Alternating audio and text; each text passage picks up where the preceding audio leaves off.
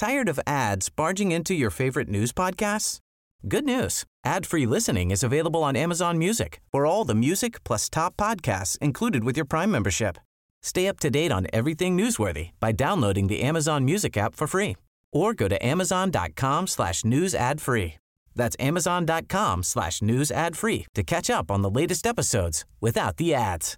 Hey, I'm Ryan Reynolds. At Mint Mobile, we like to do the opposite of what Big Wireless does. They charge you a lot, we charge you a little. So naturally, when they announced they'd be raising their prices due to inflation, we decided to deflate our prices due to not hating you. That's right. We're cutting the price of Mint Unlimited from $30 a month to just $15 a month. Give it a try at mintmobile.com slash switch. $45 upfront for three months plus taxes and fees. Promo rate for new customers for limited time. Unlimited more than 40 gigabytes per month. Slows. Full terms at mintmobile.com.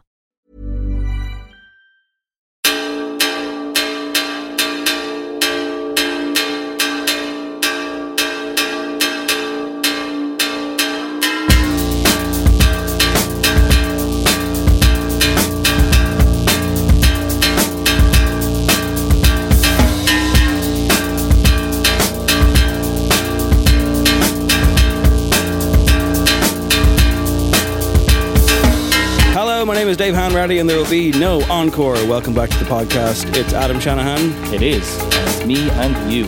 Yeah, it is. We were supposed to have a guest, but unfortunately, they could not make it due to a last minute snafu. They send their apologies and will return at a certain point down the line. But for now, it's just me and you. Because, is. Well, I figured, like, you know, there's no point in just not doing an episode. Yeah. And we were both, you know, we're both able bodied men.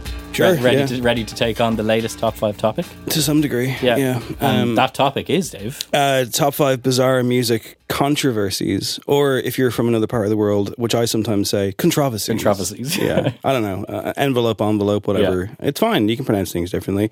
Uh, yeah, bizarre music controversies, as it sounds. Controversies in music, though, were a bit eyebrow raising, a bit strange, Mm-hmm. perhaps. You know, a bit like, really? Okay, fine. That captured the zeitgeist as well. So we have a top five. It is just five. Usually the top five is actually secretly 10. But this time it's five because it's me and Adam combined. Yep. So um, mostly me, but uh, Yeah. no, it's not a dig. It's because recently, In a role reversal, yeah. literally last week, it was mostly you. So Yeah. you know, it's um, it's all about balance here on No Encore, it everybody. is, yeah. It's all about balance. And if you want to apply some balance to this, uh, to to our bank balance, You want to increase our balance. yeah, that's probably better. Uh, it's patreon.com slash no encore if you want to support the show. Uh, five euro, I guess, but you know, you can pay more if you want to. Uh, thank you to everyone that does. It is, it will give you the show a day early. You'll get it a day early in your feed uh, on Patreon, 24 hours early on Thursday. And also, we'll take the ads off for you as Mm-hmm. Yeah. well. So. If, if you're so inclined and you're not a fan, um, the ads help us keep the lights on here. But They actually do. Although we've the lights nicely dimmed this week. We do in the studio. There's some Yeah, Christmas times are light stuff. Yeah. It's- yeah, yeah. So to get us to be able to see each other Yeah. again. Anyway, listen, we'll move off this real quick, but uh, it's patreon.com slash no encore if you want to support the show. Uh, speaking of support, it's time for the news section. Start spreading the news. And the news will be spread, and this is how it works. Uh, last week on the show, we spoke about Irish Women in Harmony on the Late Late Show. Uh, they basically, if you missed that episode, they basically were uh, not allowed to express support visibly for Palestine, for people in Palestine and Gaza, as it is under uh, horrific military attack. As we all know, a genocide is occurring over there, and we talked about that last week. And RTE's response to that, and the Irish Women in Harmony's response to that as well. Go back last week to the episode if you want to hear how that played out. But the reason we're bringing it up again is there hasn't, the, uh, not that I've seen, I haven't seen an update from the collective of the Irish Women in Harmony at all. Um, but the story is still somehow relevant because, uh, you know, this podcast podcast comes out on a Friday. Uh, we wait and see what happens over the weekend. Late Late Show takes place on a Friday. Kneecap were on Yeah. last Friday. Who are they? Kneecap are a uh, rap trio, I suppose, from uh, Belfast. They are uh, very much uh, very much Irish speakers, um, very much big uh, supporters of the Irish language. A lot of their music is um, and lyrics are in Irish. Um, they are very uh, like I would say it's probably safe to say they're quite politically active. Yeah. Um, in Ireland, um, and of course abroad as well. Um, this issue, the issue that we're going to, uh, I suppose, discuss in regards to kneecap is the same one that Irish Women in Harmony ha- like faced up against essentially with RTE and the kind of censorship around. But it went different this time. Yeah, around- around Gaza, yeah. yeah. They're on the Late Late Show last week because they are they're very much in the ascendancy. They've been around for a few years now. They're a band that kind of started as a joke, but they very much, um, you know, gone from strength They've to strength. the script on it a little bit, haven't they? Yeah, which they've every right to do. I mean, I did a podcast about them recently for the for the Belfast Telegraph, and I enjoyed chatting about them. Um, but they have got a film called Kneecap, which Michael Fassbender's in. Yeah. and it played over at the Sundance Film Festival, won the Audience Award in, Yeah. in the states, and so they're they're big business right now. But they're not, you know, they're with the increasing, I suppose, uh, views on their platform. They're using that platform. So last Friday, this following audio is from them sitting down in the studio at RTE with Patrick Kielty, and one of them had uh, changed into a football jersey of Yeah. Palestinian origin. Yeah. And here's how that went down. Uh, DJ Próvaí here. You've uh, you've done a bit of a, a costume change here. Yes. Uh, there you go. now, um, I, I have to say, um, you know, I'm obliged to say this that our thoughts are with everybody in that conflict. Some horrific stuff is happening there. I'm also obliged to say that in the politics, there's another side, and some people mightn't agree with what you've done. So. uh, 100%, but so that's why we're here and we use our platform to highlight the genocide that's happening in Palestine at the moment. 30,000.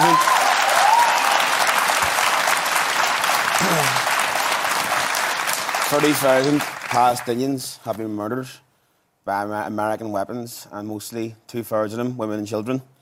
So I think we just have to, that's why we feel, use this platform as an opportunity to appeal to Irish people to attend rallies and protests and to support the BDS movement, to show solidarity with Palestine, and hopefully one, one day the Palestine will be free.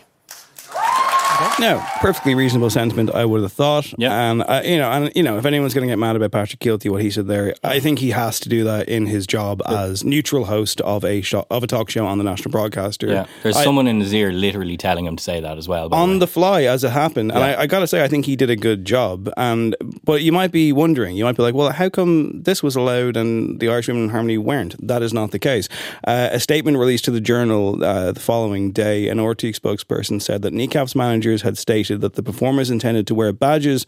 Showing support for Palestine, but the show's producers told them that that uh, it wasn't allowed and the performance would have to be cancelled because they did perform as well.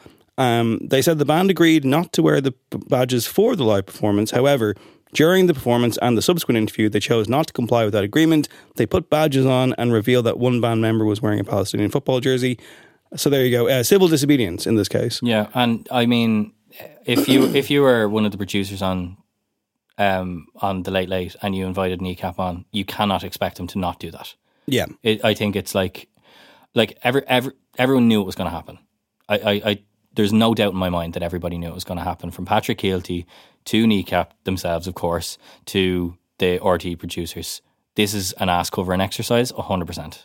Like no doubt in my mind, they were always like they're so politically active. They've been so vocal about this since the start. There's no way they weren't going to do something, especially give and like I think probably you know uh, the gasoline was poured on the fire, so to speak, in in regards to you know their desire and need to do this based on what happened last week. Whose desire? Uh, kneecaps. Okay. Um, not RTE's desire. No, to- no, no, no, no, not at all. Like I think there's the cynical part of me almost thinks that like the producers and people who are booking kneecap on probably knew what they were doing a little bit there. Um, I mean, it could have been arranged weeks in advance. but see, this is the thing. There, but it wasn't. And like again, it's not announced until the week of, of course. Yeah. Um. So we have no real way of knowing that. But like I said, that's just the cynical part of me. I doubt, I doubt it was a case of okay, we need to break glass here in case of emergency and get these guys on to do something, you know, rebellious. Uh, I think it's just a timing thing. I think it's just a it's a weird coincidence, perhaps. I mean, the booking was probably made some time ago. Um, so a spokesperson said that on live television. Also, I should at this point apologize on our behalf because both myself and Adam are slightly under the weather. We are sick. I I've been said we sick. were able-bodied men. I've been not. sick. I've been sick since fucking December, and it, it's not. It, it's taking a while to clear my system. I think I'm okay, everyone, but uh, I, I, I know I, you know, coughing and whatever. Let me, you know, allow me, allow Yeah, me. allow us, listeners. Thank Um, you so much. Spokesperson for RTE said that on live television, there's always a risk of quote unquote unplanned programming. A team of editorial professionals that work in the show proceeded to act in full compliance with RTE's guidelines, adapted filming, and took action whereby Kielty provided the context and balance to the discussion at the kneecap, as you heard there. But like the interview continued, you know, like they were there out, out there for like 13 minutes in full. And I will say as well, like, you know, I pulled that clip from their YouTube. They didn't cut that section. At least, you know, mm-hmm. there hasn't been an active post censorship here. Yeah, yeah, and I would have expected that probably from like on the RTE player or even like obviously the social clips on the RTE side. We're never going to include that, but it was you know it wasn't. I mean, in to RTE's credit, they didn't take it out. you know whether it goes out in the official accounts or not doesn't matter. I mean, a lot of people like filmed it off their phones, on- Exactly. on, their TVs, Yeah. and whatever. Up- up- uploaded it independently. The band themselves Mm-hmm. have shared it. Uh, they did the right thing, as far as I'm concerned. And again, as you say, like this would be like inviting Rage Against the Machine onto your show and be like, And by the way, don't, mention, yeah, don't bring politics into it. yeah, just you know, just give us the songs, please. Um, now, I will say, as a byproduct of this, though, and, perha- and a perhaps unfortunate one, because I have been thinking about last week's discussion, and uh, you know, like it's part of me thinks, oh, I didn't go hard enough, or I was too harsh, or whatever. Um, it's more like you know, I think that there's an unfortunate byproduct here, in as much as this is hardly the big takeaway that it should be, but it's an element.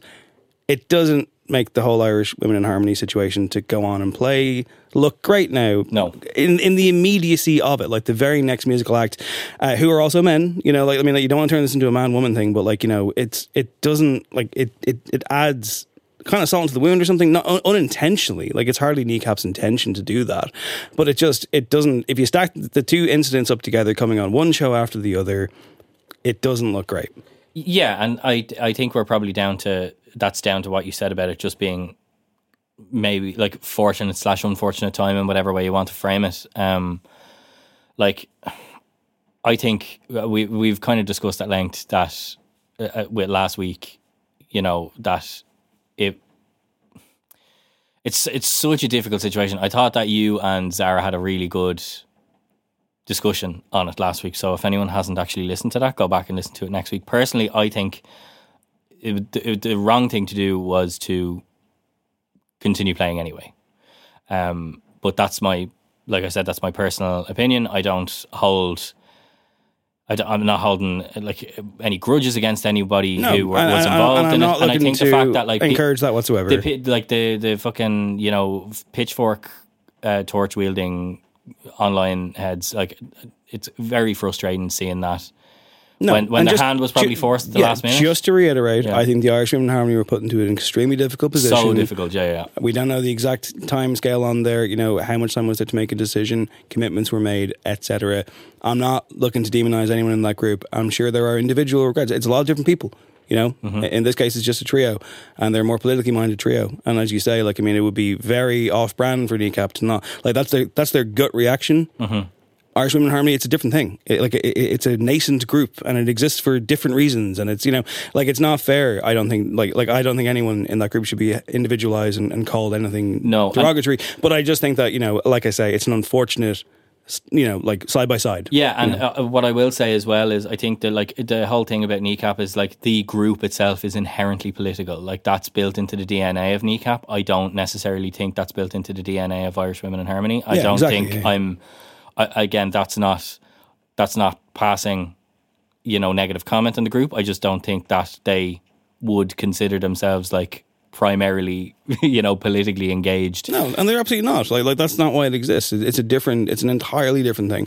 But like I say, I just thought it was, you know, it was an unavoidable contrast, and Yeah. you know, we'll see. We'll, we'll see what happens now. Like, I mean, like, does the next musician on, you know, like Yeah. late late today, you know, like, like, how is this going to continue? Uh, you know what? I, I like personally. I think it should continue. I think like, what are they going to do? Just stop booking musical guests then? If like no one is complying, like, could a boycott? Could a boycott work? I like. I don't know. I mean, as you say, it's civil disobedience. Yeah, and like it, it- to be fair, like there's a couple of things to take away as well. Is it was incredibly. Um, I thought like the the um, Mo, it wasn't Móglaí Bap. It was was it Móglaí Bap? Actually, it was who uh, we heard speaking there in the clip, and he spoke so well. I thought he like he just held his nerve. Um, in fairness to Patrick Kielty, let him finish his point. Didn't cut him off. Yeah, he Um, moved it on after in a very kind of you know like I, I want to go back to the music you know now, which is fine. Yeah, like, I mean, like, and there you go. It's a frank, you know, polite. You know, polite's probably the wrong word, but it's a, a civil and a fucking you know eloquent and a thoughtful way of putting it across. And there was you know it wasn't like they were fucking ripping the seats up or anything. you Mm-hmm. Not know. at all. And, And- that's something I said in the podcast when the one I did about them a while ago. I was like, these are very intelligent guys. You know, I wouldn't. smart, I wouldn't yeah. want to get into a row with them because I think I think I'd fucking lose. You know, like But- like they're very fucking clever. And one thing I will, the last thing I will say on it is, um, I think it's the reaction is a really good uh, temperature gauge on how people are feeling about the situation in society as a heard whole. people in Gaza. cheering in the studio. People cheering. the- See, this is the thing. Would Like, not happen in who- the in the nineties. You know, like, or, like, yeah, absolutely not. And like the realistically, glorious Pat Kenny days. You know, or the Gay Byrne days if we go back further. stop that. Uh, But even it's getting worse. My, my, my impression's getting worse. Sorry. Um, we we all know we, we all know who, who it is. A though. great man. He's he's, he's in there. He's just waiting to The escape. broadcaster. The broadcaster, yeah, broadcaster of note, his of spirits. record. His, his spirits in all of us. You know? But the yeah, so the thing about it was like I I think it was a really good temperature check. First of all, for the audience to like see who the late like the late late viewership clearly with the people in the studio. And again, these are lotteries that are done a long time in advance, so they wouldn't have known that Kneecap were going to be on there. So this is a random selection of people. I'm often I'm, I'm often out at arena, uh, like in, in the radio studio on a Friday, doing album reviews and stuff, and I'll walk by as they're, they're queuing up to go in for their big night. Nice. And I'm always just like, ah, well, will I just join the queue? yeah. Where's Dave? We're just in the studio waiting for you. Um, yeah, no, I, th- I think it's a really good temperature check. I think the reaction been like I haven't seen there. Look, there's probably going to be a negative reaction somewhere. I'd love to know how many complaints. I think it was two, I believe. oh, for fuck's sake! Like There I was, mean, there, there was reportage today. I believe I believe the number was two. Two. may have gone up since then, but the, the report I saw was two complaints. like it- there's. I, I, like, it's a different generation. It's it's. I I don't know. Like I think that says all all we need to say on it. yeah, that's fine. Um, also, sorry, was that rain Yeah, it was. Yeah. on the roof? Yeah, yeah. Because I was like, because I was like, what is that? Yeah, yeah, no, it's uh, it, it started to, to really come down there. It's a hell of listeners, a- if, if you heard a little bit of tip tapping. That's my favorite sound in the world. Um, but you know, there are other there are other Irish musicians to talk about. Yes, like who, Dave? Uh, Shane Lynch, former Boyzone legend. Boyzone Star of Record. Shane Lynch, um, Shane Lynch. the I'm going to bad say that boy, about everybody today now. Bad boy of Boyzone. Yeah. you could say. Yeah. So- I, well, I think he, yeah, he was. I think that's pretty. That was his. That was his. That was his That was his thing, yeah. That was his brand. Um, he has made it made an outlandish claim, um, which actually follows on from other claims he made recently. Um, he was speaking to the Sunday World this week, and uh, he says that Taylor Swift. There it is again. Can't stop talking about her. Yeah. Taylor Swift is apparently, according to Shane Lynch, performing satanic rituals Because of course she is. in front of millions of fans. There's only one way you can sell that many tickets. By The- summoning the devil to your aid. The uh, the committed Christian, it says here, that being Shane Lynch, Yeah. uh, says some music is a danger to society because artists are channeling the devil in plain sight.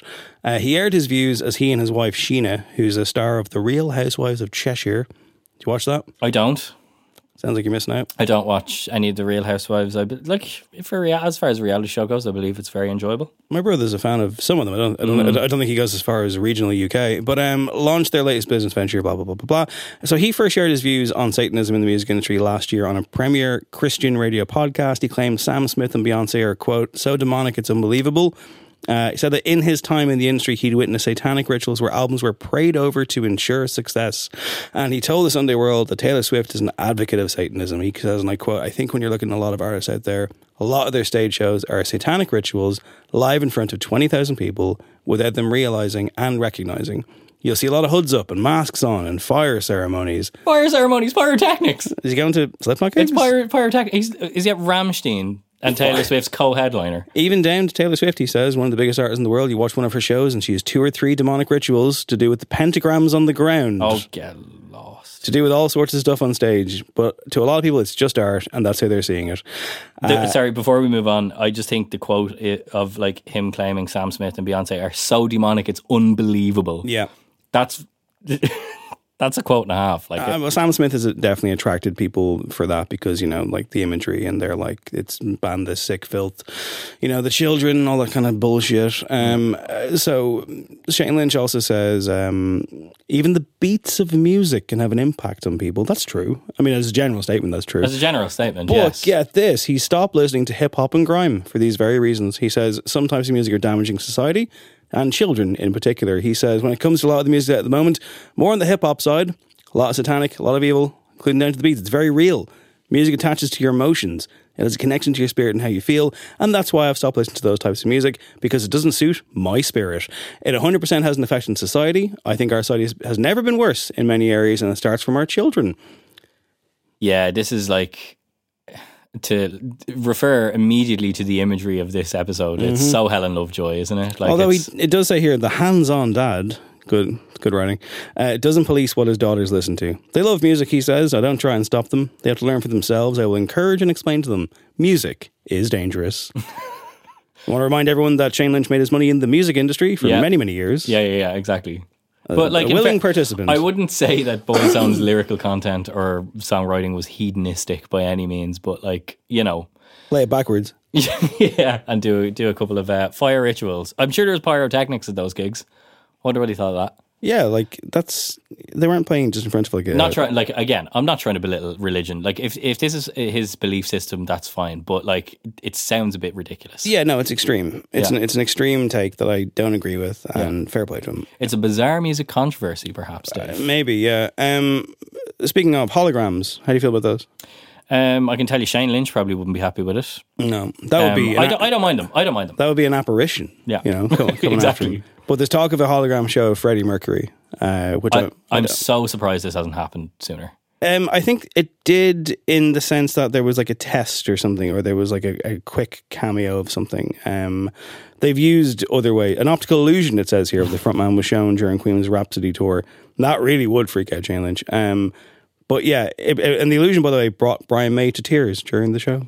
That's nice. Is it? I think so. I don't know. Unless it was like tears being like, I can't believe he's back, Just like- and I'm not in the line. I'm not the I'm not the head honcho anymore. It's like when Daniel Day Lewis apparently he was performing as Hamlet on the stage and he saw the ghost of his father and then never performed the play again or some kind of legendary theatre story. Um, Sounds about right. yeah, I, I don't know. I, I don't think we need holograms of Freddie Mercury, but I guess people like the ABBA thing. Yeah, well, I, like that's just that. Like with the size of the tour and the success of the tour, it seems to be, you know, if, I I could see why uh, other bands with members who may have passed or bands who are you know in the Kiss realm, not to get into the Kiss corner, but like they're all just kind of finished now. You know, they're just they're at that age where touring is probably physically very demanding. It, it makes sense to for commercial viability of the business, which is yeah, the but band. this like like uh, to do it. uh, but someone very important here doesn't have a say in any of this. And That- when, and when true, he yeah. died, Freddie Mercury probably didn't have holograms on his mind. You know, Pro- yeah, probably not. I like. I think it's it's one thing for Gene Simmons to be like, "Listen, guys, we're signing this mega deal while we're alive, and we're going to have money for the rest Yeah, of our generation." it is different, and so yeah. our children's children, et cetera, et cetera. It's another thing when it's Tupac. It's another thing when it's Freddie Mercury, and someone out there is being like, "Yeah, grand, cool." Like I don't like it. It's like putting, you know, like the thing about actors and movies and stuff, where it's like, I don't like it. I don't like it. Yeah, would, you would assume it has the blessing of his family, Well, but I, we don't know that, and you would like to you would like to think that it does, but we've we know what Brian May is like as We well. do, yeah. So chances are this is one of his crackpot schemes. Another great man. Um, a bit more tangible, but no less corporeal. It's uh, talk of a statue for Lemmy of Motorhead. yeah, give it to him. Really? Yeah, why not? Why? Why do it? He he is like so you think of Lemmy, you know exactly what he looks like. Exactly. So he doesn't need a statue. I think that's exactly why he doesn't need a statue. The 2.2 meter statue will be erected in the marketplace of Burslem, the town where Lemmy was born before his family moved to Newcastle under Lyme. Um, it's not the only statue, though, if this one does get the go ahead, because in, 26, in 2016 there was another one erected at the Rainbow Bar and Grill in Los Angeles, and there's also a statue of him at Germany's Wacken Air Open Festival. Great.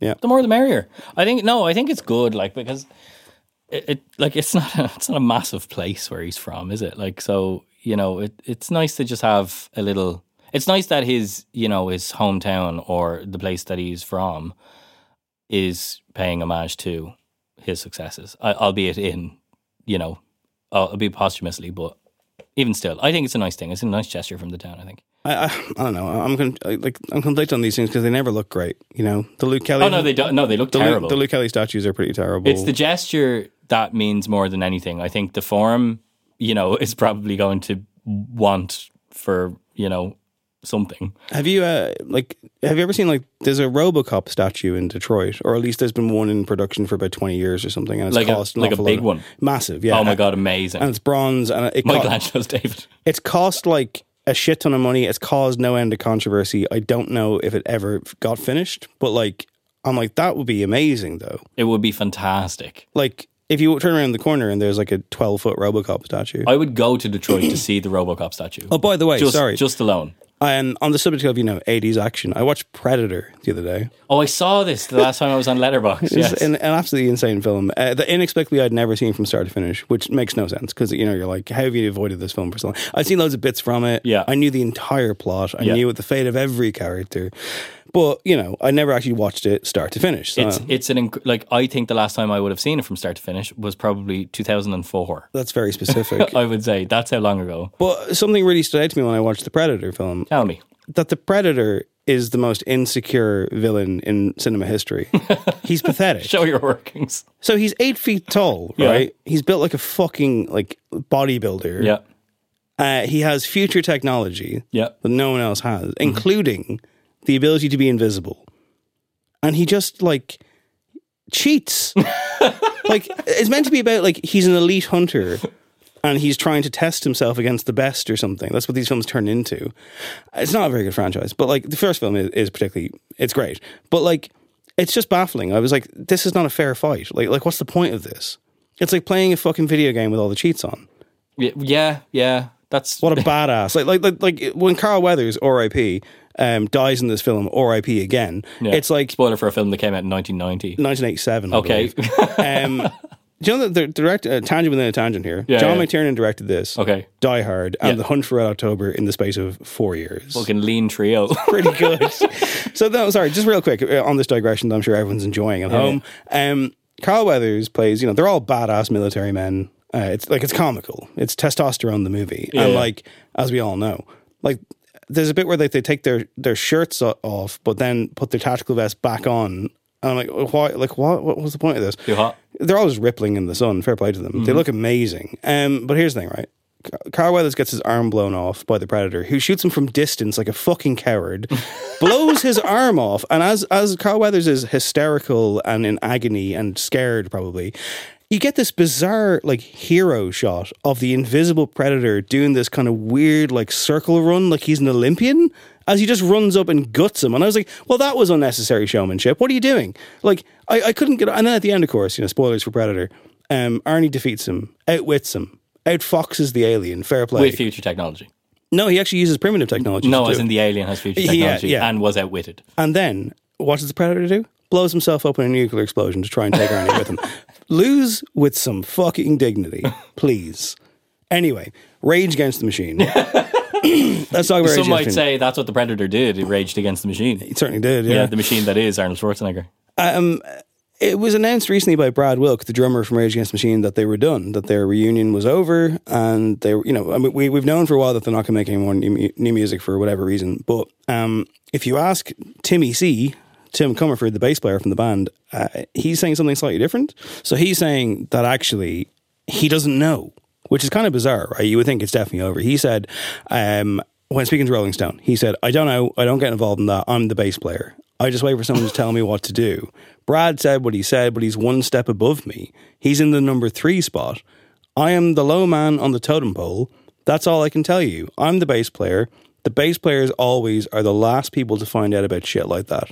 I I would have thought, and I I'm say not this buying what he's selling there, to be honest. as a drummer, I would have thought the drummer was the lowest one on the totem pole. I would have also thought the same thing. But again, every band is different. Like this is this is perpetuating band stereotypes that like do not exist. Um, I don't like obviously Zack de la Rocha and um, oh my god, the guitarist. What's his name? What's his name? Tom Morello? Tom Morello. Oh my god, how did I forget that? Sorry. Um, yeah, Thomas Morello. Thomas, yeah, Thomas Morello. Um, they like I imagine they're probably on level peg and Zack de la Rocha, the mastermind behind Rage Against the Machine. I think we can all agree. Um, it's kind of like if he, what, like it's if, if one person says it's over, I mean, it probably is, or at least their time in it is probably done. I don't know. It it there's a lot of mixed signals happening here, quite literally, as is the headline. Yeah, it's a strange one. Um, I thought they were done. I guess we'll see. But um, But this, I'm just the bass player. he's got a new. He's got a new band. He's also uh, recovering from prostate cancer. Apparently, he's doing well. But he said it has changed. It has changed his life, and he has to continue to keep keep uh, keep on that one. But uh, we wish him well and hope that the band come back. And more importantly, as I always say, please make another album. It's not like you don't have the inspiration. Uh, and Is- is- finally, is- before we move on, isn't there a Zack de la Rocha or like a Rage Against the Machine Trent Reznor produced It's record Zach, somewhere. It's a Zack de la Rocha solo album. Oh my god! and Why? I Zach, Zach didn't think it was good enough. Oh, for fuck's he sake! put it in the vault, Prince style, and like there is that track though uh, from the Fahrenheit 9/11 soundtrack, and the track is called "We Want It All," Hmm. and it's fucking amazing. I, I'm, I don't recall it immediately. Great, it's so so good. Is it worth not having the record to have that one? No, this doesn't make any sense. anyway, but uh, well, you could have something else though. You could have a really bizarre piece of memorabilia. Now, I initially misread this slightly. Um, a bullet once fired from the gun that killed John Lennon is has gone up for auction this week. Okay, so let me. Can we break this down? Yeah, this is the thing because I initially got a little bit confused. yeah, yeah. Uh, because you text you text me this. We did, during yeah. the week. You were I, like, I said to you because I, I, I assumed, as you might be assuming, listener, I assumed that this was the bullet that Yeah, yeah, killed yeah. him, and I was like, "That's really fucked up." And Yeah. I said, I joked to you. I said, "I'm gonna buy this." And wear it around my neck on a first date. yeah, And I was imagining, like you know, you're like you're like a couple of drinks in, and she's looking at it, and I'm like, "Oh, this," you know, yeah. your your quote was, "It belonged to a legend," it belonged to a legend. And I didn't know whether you meant the man who killed John Lennon or John Lennon himself. That's the whole- that's the wonder of the ambiguity of the gag, which Yeah, I will not be it. explaining. But I'm like, yeah, yeah, this belonged to a great man. Same again. Um, but yeah, so no, no, it's not quite that. Um, to explain, uh, the item. This being the bullet, Mm-hmm. not the bullet that killed John Lennon. The item was given to Northumbria police officer Brian Taylor. So this is in this is in England, but Yeah. it was given to him by the New York Police Department after they allowed this UK police officer to shoot the gun on a visit to the Department of in New York. This is so complicated. This is, by the way, the layers are so deep, listener. You may have to go on half speed for this. the guy uh, who got the bullet recently passed away, R.I.P. And now the bullet will be going under the hammer. Uh, it- it's actually like once this podcast is out, it will, it will be done. Um, he kept the bullet in a frame for the rest of his life. Uh, with the auction house's director describing it as quote one of those slightly macabre lots you get now and again that draws everyone's attention. I, I have to. Can I just interject for a moment? Sure, yeah. There's nothing macabre about the fact that it's a bullet that just happened to be fired from the same, gun. the same gun. gun. Um, there is a Beatles fan base that is fanatical, this auction person says, and a market for just about anything Beatles. But very seldomly do you get something so unusual and unique. It's difficult to know what it's worth and whether there's a market for it or not. It's a really interesting piece of Beatles memorabilia. No, it's fucking probably not. can't be replicated. Yeah, because it doesn't exist in Also, the first place. also, it can be replicated. Just put another bullet in the gun and fire it. Also, there's probably several more. Also, sorry. What's going on in that evidence room? Sorry, it, it, I Hey man, can't- do you want to come in here for a second? Here's the gun that killed John Lennon. Do you want to fire it? just I, like I'm reading the first line of that. Like, How is that okay? That Like, BBC quote that there is a Beatles fan base that is fanatical and a market for just about anything. I can hear him from here rubbing his hands together at the thought of how much money this is going to generate. I genuinely hope it doesn't sell. It will. I hope it doesn't, just because it's so ridiculous. but also, like, we know that the Beatles fan base is fanatical. Yeah. Why? Because a man shot and killed John Lennon. His name is Mark David Chapman. Killed him in 1980 uh, outside his his building in New York. Uh, he's in prison, as you might imagine. Um, in 2022, he said that he shot John Lennon because he wanted to be somebody, and nothing was going to stop that. Well, he was correct. Um, he's been denied parole 12 times. Thirteen time lucky. Including I think uh, as recently as last Christmas, possibly. Um, Imagine, imagine still trying to get parole. well, he's after saying saying, I, I did this because I wanted to. he's saying that he's changed. You know, he feels more and more shame each year. You know, thirty years ago I didn't feel shame. Now I know what shame is. Good, serve your time. I'm currently rewatching Oz. The Oh yeah, yeah, yeah. Prison drama.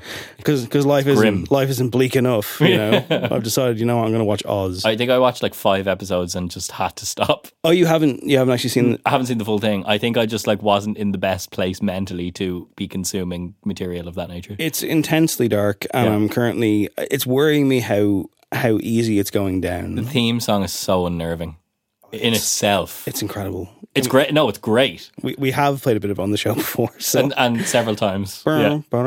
Yeah. no, it, it's yeah, no, it's it's an incredible show. Uh, it's on Paramount Plus, by the way. If anybody wants to watch um, uh, a show from an era where like because like it never looked good. It's basically if anyone doesn't know what Oz is. It's HBO's show predates The Sopranos. It was one of their first like big. I think it was the, the first things. Yeah. kind of you know premium cable. So like, there's lots of you know sex and violence, and it's so and murder. It's so grim.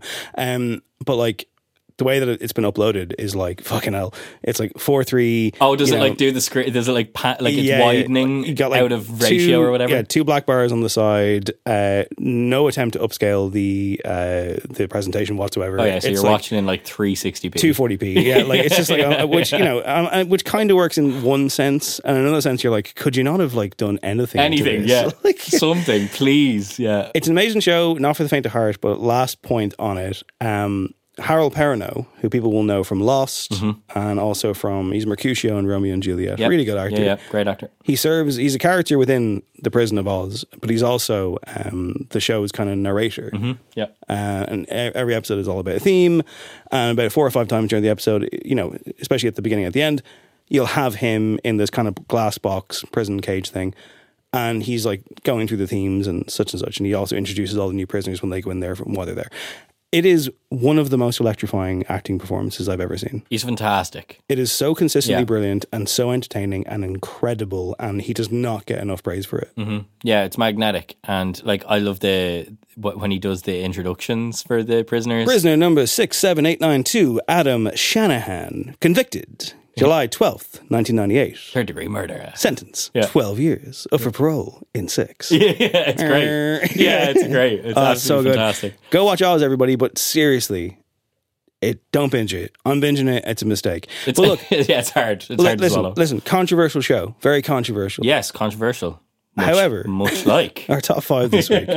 um, yeah, bizarre music controversies. Yes. And I feel bad because we had a guest lined up and we were going to do it with them. And I said to him, I was like, well, look, listen, uh, I kind of need to do top five. like, I was like, otherwise, you don't have an episode. So Yeah. he, he gave us our blessing. So I, I will say the get, uh, patrons of the show will know who the guest was this Mm-hmm. That's week. right, yeah. So I'm going to. A uh, teaser that is. uh, yeah. Go find out who wasn't on the show. no, I'm going to now tell everybody. So Uh, do we, do we want to? do we need to do that? No, that's fine. Okay, secret secrets Keep- for the patrons only. Patreon.com/slash no encore, five euro to find out who Keep it it as a mystery. They'll be back soon. We can get into it then. Yeah.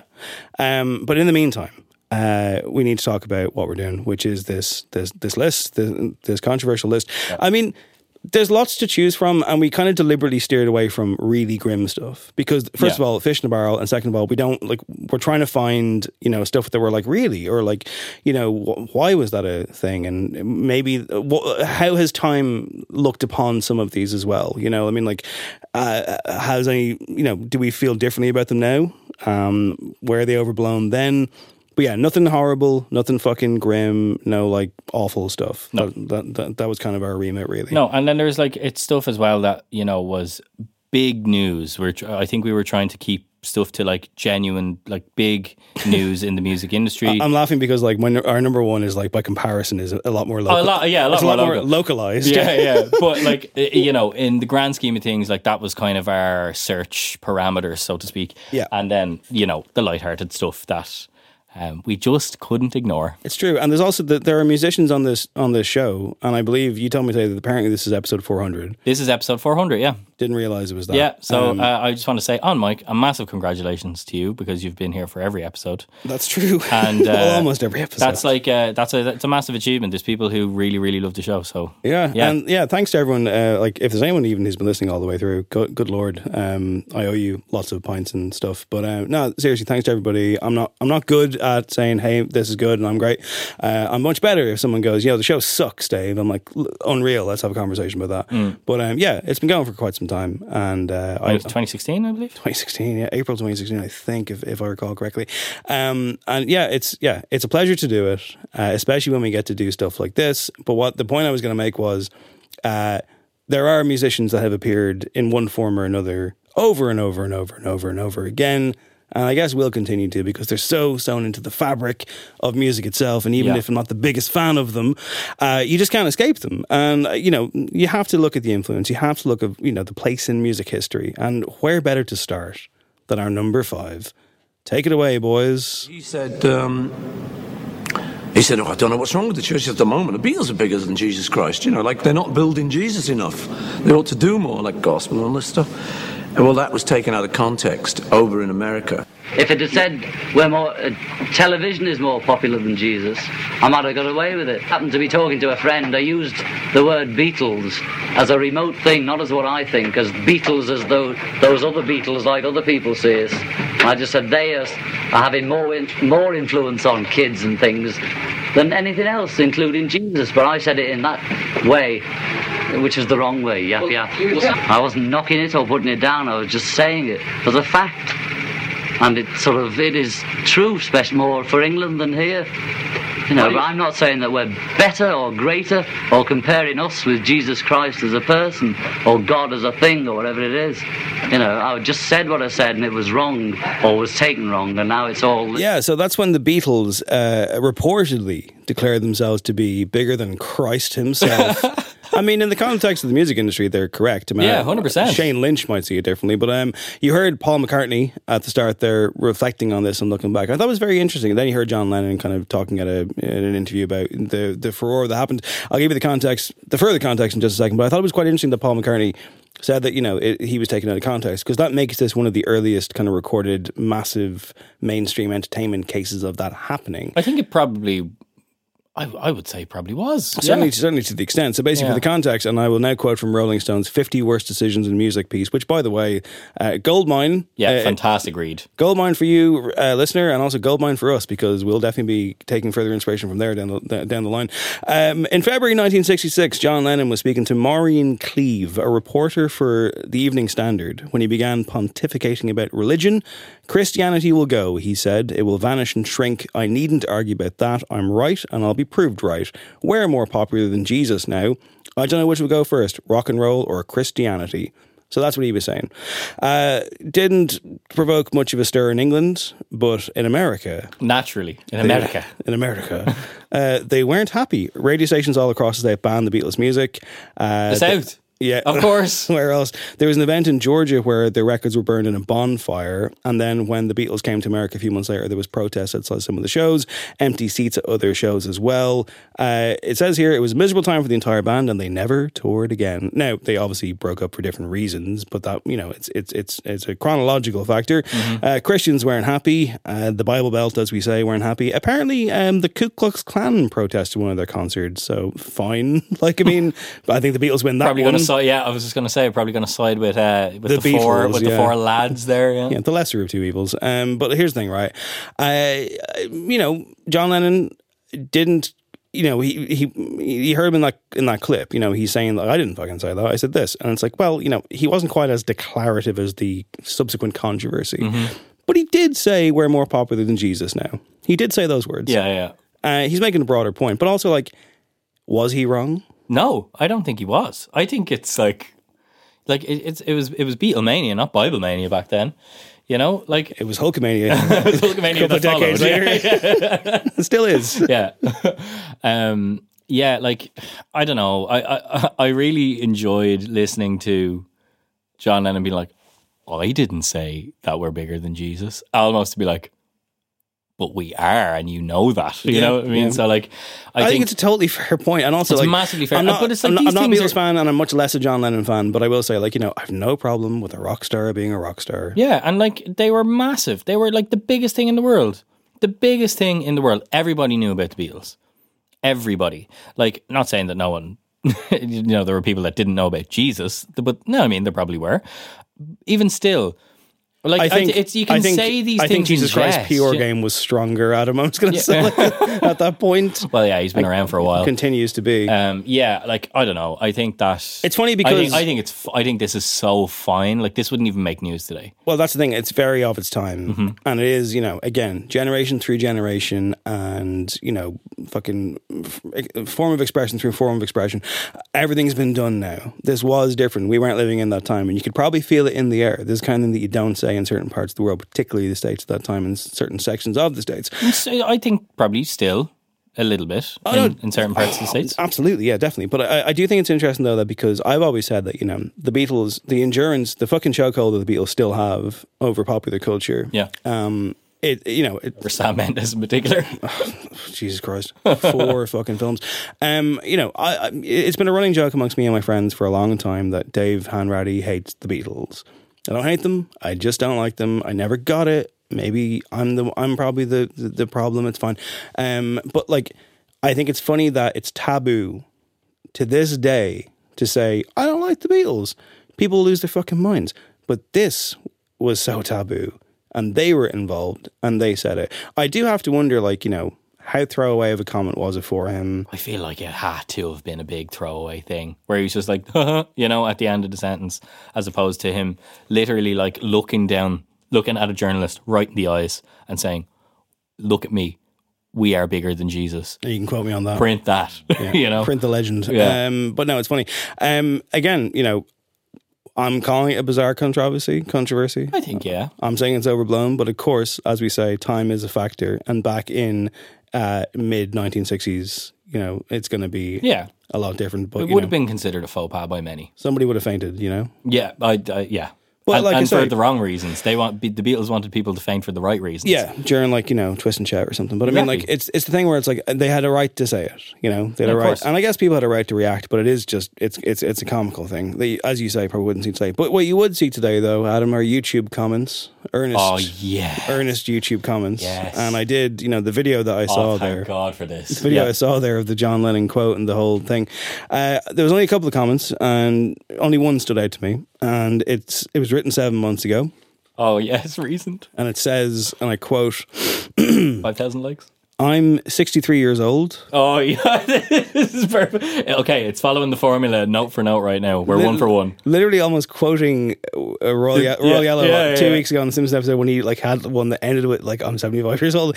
Okay, actual quote bel- bel- bel- below this John Lennon quote thing. Um, I'm 63 years old. I was brought up Roman Catholic, now agnostic. Watching this video brings back some unpleasant memories. Kind of hard to listen to to this today, even though I doubt the existence of God. I guess that Catholicism stays within your heart, regardless of your current beliefs. Look, I, How does YouTube keep doing it? I like the, the, the YouTube's clientele. the most earnest comment The corner. YouTube comments clientele, I should say, everyone watches YouTube, but like YouTube comments clientele, the people who take the time to write stuff like that so personal. make me so happy. so personal. Like even the sad stories, I'm just like, I'm so glad that you shared that because like it, it they're, it- yeah, it's so earnest. Everything is so earnest. it's astonishing. It's wonderful. Like I had to just stop my he tracks. means every word of that. Hundred percent. by the way. hundred percent. Now, okay. Uh, I think I think it's a man. Okay. Rich is the first, but it could be anything. I don't know. Who cares? Who fucking cares? be be be whoever you Be are. whoever you be happy yeah. in yourself. You're accepted here at No Encore. Absolutely. Um, but will number four be accepted by the listeners of No Encore? Wow. Because this is one, I think this is a really interesting one. I think time has been very interesting on this one. So um, I've got a bunch of clips from this one, but we're going to start with one to just give you a little bit of an explainer. It should be all you need. Here is our number four in bizarre music controversies. Now, this is not just about music, Charlie. We are probably right now two to three months away from having a situation where you can download a 90 minute motion picture in real time. So the day Gladiator opens in a theater near you, you can sit there and swap or whatever nice word they use, swap gladiators or whatever other motion pictures How about around share files? sharing. I don't, this is not sharing. If me and you share a sandwich, I'm left with half a Oh, sandwich. but you know what they would What- say? That- But you. This is but what duplicating. they This would is say, not no, no. But what they would. say. Last spring, Ulrich showed up at Napster's office with the names of 300,000 users that he said had illegally downloaded Metallica songs. Who is that handsome man with the beautiful voice? I think we all know who it is. Uh, regular listeners to the show will know that that's Lars Ulrich. it's Lars Ulrich, Sticksman for Metallica, Yeah. and sandwich enthusiast. Yeah, yeah, definitely. He was very cross about the whole sandwich situation. That's him talking on 60 Minutes. They did a special episode about Metallica taking on Napster. Napster, of course, if anyone does not remember, was a file sharing service, a platform that emerged in the early 2000s, and it was all about getting music uh, for free Nemesis of the music industry at the time. questionable legality. Yeah, because it was it was the first um, AKA, kind of peer- it was illegal. It was illegal, yeah, but it was like the first peer to peer file sharing platform, so to speak. Yeah, and it begat like LimeWire and Yeah, yeah. you know some other ones, but it was big news at the time, and uh, some musicians did not take this lying down, and that was certainly the case for uh, Lars Ulrich. So, um, I, actually, and sorry, just to before you proceed with this, uh, the, the sixty minutes episode, as you might imagine, it's very of its time. So can I just give you the intro? The, the intro from the episode, the, like it starts off and you got like Shawn Fanning of Napster, but it's just all very like you know setting the scene and it's so wonderfully of its time. So let's take a listen to how that episode began. I- I would say it, it, it definitely bothers me. I mean, to me, it's upsetting to know that we've built something that um, 30 million people love and has so much potential, and the the fact that it could it could be destroyed or could be lost is, is definitely upsetting. Napster is enabling millions of people to get free music with just a few keystrokes at their computers. The idea is deceptively simple.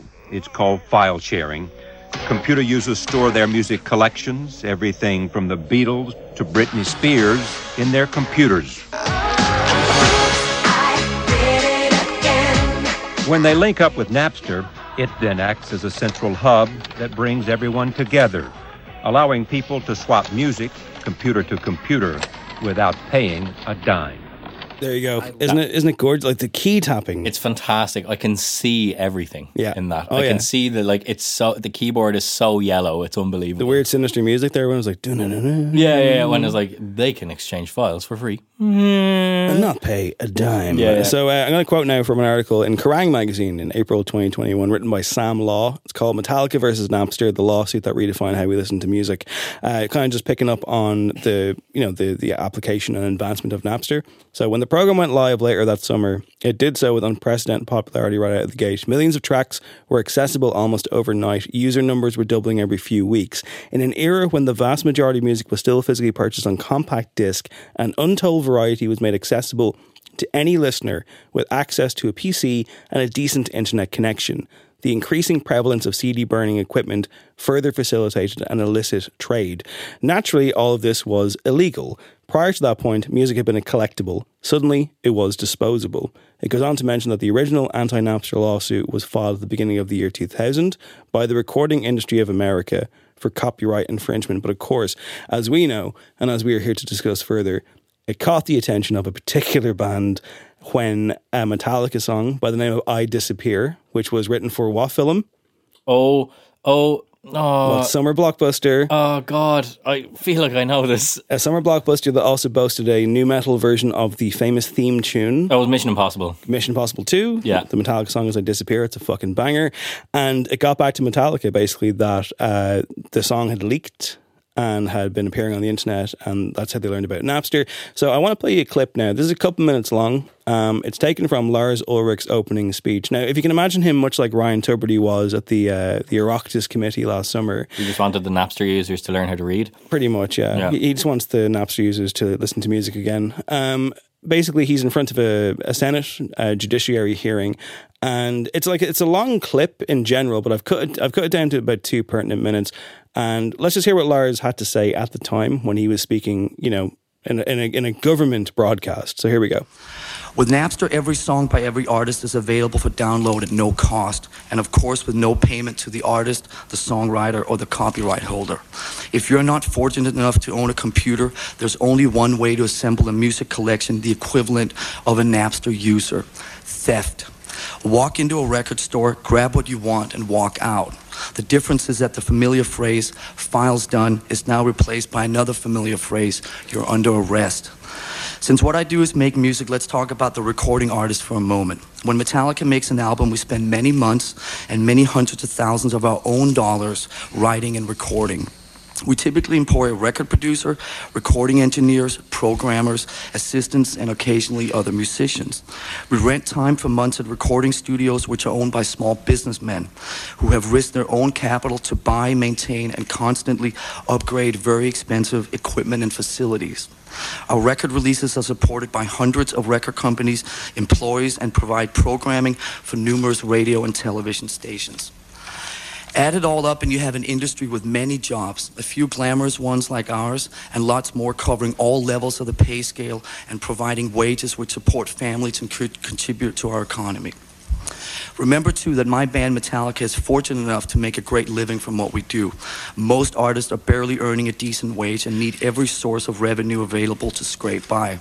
Also, keep in mind that the primary source of income for most songwriters is from the sale of records. Every time a Napster enthusiast downloads a song, it takes money from the pockets of all these members of the creative community. It is clear then that if music is free for downloading, the music industry is not viable. All the jobs I just talked about will be lost, and the diverse voices of the artists will disappear. The argument I hear a lot that music should be free must then mean that musicians should work for free. Nobody else works for free. Why should musicians? Now, a couple of takeaways before we get into the meat of this. One, boy, was he popping on that microphone. Oh my god, yeah, the plosives were unbelievable. That man needed three pop shields. Two, I don't think he had a single one. Two, sounds like he didn't. I do want to reiterate because I think it's kind of a it's kind of a given, it's kind of a taken for granted thing. But like Lars Ulrich is not a popular figure even before this. He is something of a joke to a lot of people, even people who love metal. They're like, can't stand that guy. I don't think he's a great drummer. Yeah. Uh, if you haven't seen some kind of monster, once again, I'm imploring you to do so. This does get covered in it, so you know you're dealing with a with a divisive figure anyway. You know, three. I don't want to find myself here going to bat for the record labels. That's not what I want. The argument I want to make. What I do want to say, and I should say as well, of course, Metallica were crucified for for this. For, for like once Lars Ulrich made this speech, once they did what they did, um, especially outing the names of people who illegally downloaded their music, uh, Metallica were absolutely fucking destroyed. Metallica fans, in some cases, turned their backs on them, etc., etc., etc. Um, what I want to ask though, twenty twenty four, Yeah. twenty years later, Yeah. Was Lars Ulrich right? Yes. Because whether it was YouTube comments today, Reddit threads, uh, drop down comments on other, you know, kind of articles about this, et cetera, et cetera, I'm seeing an awful lot of people say he was right. And he, he and was. he and he he nailed what would happen and what did happen. And you hear him there. And again, like I say, you know, just to cover all bases here, just cover all angles. He is talking about you know independent musicians, people who you know hire studios and run them, et cetera, et cetera. Uh, and he is also making the point in the same breath that you know, yes, I know I'm a massive multimillionaire, but it's not like he's done much to facilitate that in the other direction. I mean, like you know, was he just paying lip service? Did he care? But at the same time, is the argument correct? Because again, like I, I, can't stress this enough. Lars Ulrich was fucking destroyed for these comments. But one more time, I'll say it. Was he right? Yes. Um, and I have a very, I suppose, some might say biased view, but I have a view point of this from an as an arts worker. I am one of those people that he spoke about in the in, in the statement. You know, I, I have a studio here. I I my you know my job is a producer primarily, and like you know I work on podcasts too. But like again, I think that he was 100% correct. And it's the, thing that resonated most was people, the, the sentiment that music should be free, it, it 100% insinuates without any doubt that musicians should work for free. And the music, like, I think that as well, just moving slightly laterally from that as well, like, this, the na- like he was right to stand up for for for himself and for the music industry when this happened because this was the start of the complete devaluation of the music industry. Like right now, he's talking about going to a studio and spending hundreds of thousands of dollars to make a record, employing all these people. That doesn't happen anymore. Like unless you're Taylor Swift, even if you're Taylor Swift, probably not the case. You know, if you're Dua Lipa, maybe, but like who who else is doing things like that? Like I can't like even if you're looking at behind the scenes of big artists out there nowadays, Dermot Kennedy, Hozier, um, Taylor Swift, like you're not seeing what we saw in some kind of monster. You're not seeing that kind of level of, you know, people going away for months and just dedicating time to making this record. Some people would say in the same breath, though, that if the end product is Saint Anger, I- okay, well, look, maybe we shouldn't I'm going be to sidestep. I'm going to sidestep that one real quick. sure, Um, of course. I say Taylor Swift probably is spending that amount of money, but again, as you say, you're talking about like you know a one percent. You know? If I'm thinking like what he's saying as well are like you know arts workers are people who don't make a lot of money musicians generally are people who don't make a lot of money he's right. Like at the ground level, at grassroots level, it's fucking hard. I know so many people who are balancing two, three jobs. Well, he wasn't. Again, In we, we do need to underline. No, but this is a multimillionaire who is only is only who's only got, got more money since Metallica are a brand. They are a fucking like you know they are like Kiss. They are, they have a TM next to their name. That's fine. But like you know, it's I- you know I don't want to just fully say yeah, man. Lars is right on, but he was protecting his corner. Although He's he'd- 100%, he's he'd every right to protect his corner, Yeah. and, and he makes the point. You know, in, in the in the full eight minute speech, that he does say, and he's like, you know, he's like, we didn't make this decision. He's like, I have no problem with people giving away music for free, but we didn't get to make that decision. Yeah, and the, uh, what, but what I will say, and to go back to it, is like, despite whether or not it was cynical, him batting for the small, the small town musician here, there, and everywhere, he's right. Like whether you want him to be or not, and whether he is a cynic or not a cynic, or you like him or you don't like him, I can take or leave him. I think what he said is like a one, and it's that statement has aged so well in the age of streaming as well. If it wasn't for these peer to peer file sharing networks like LimeWire, like Napster, that completely devalued music, brought it down to a file, and just split it all over the thing. I, I thought the sandwich analogy was absolutely hilarious. I don't think that's very accurate, but like It's- it, it's it a was funny- like it's a funny analogy. It's a funny though. analogy, Yeah. but the whole thing is like the streaming services then came in later w- with this thing, this you know subscription based model for access to music, but they're like realistically, if Napster wasn't there, if Napster never happened, if this peer to peer file sharing stuff never happened, shoulda, woulda, coulda, of course, but streaming streaming services might have come along and there might have been more value given back to the artists. We mightn't be having the conversation we're having now about royalties being paid to the artists. I imagine they would be smaller. Well, than, what, what I wanted to ask though was again because you have to look at the other side of it. And for example, like, there are people who to this day will say that Shawn Fanning and Sean Parker were rock stars, and what they did, they were the Robin Hood. You know, they they brought down the fucking the big label, the evil corporate greed, boom, boom, boom, boom, boom, um, and it was time for a change, and it was time to try and give something back to someone else. And you know, we shouldn't have to pay this, and blah blah blah blah.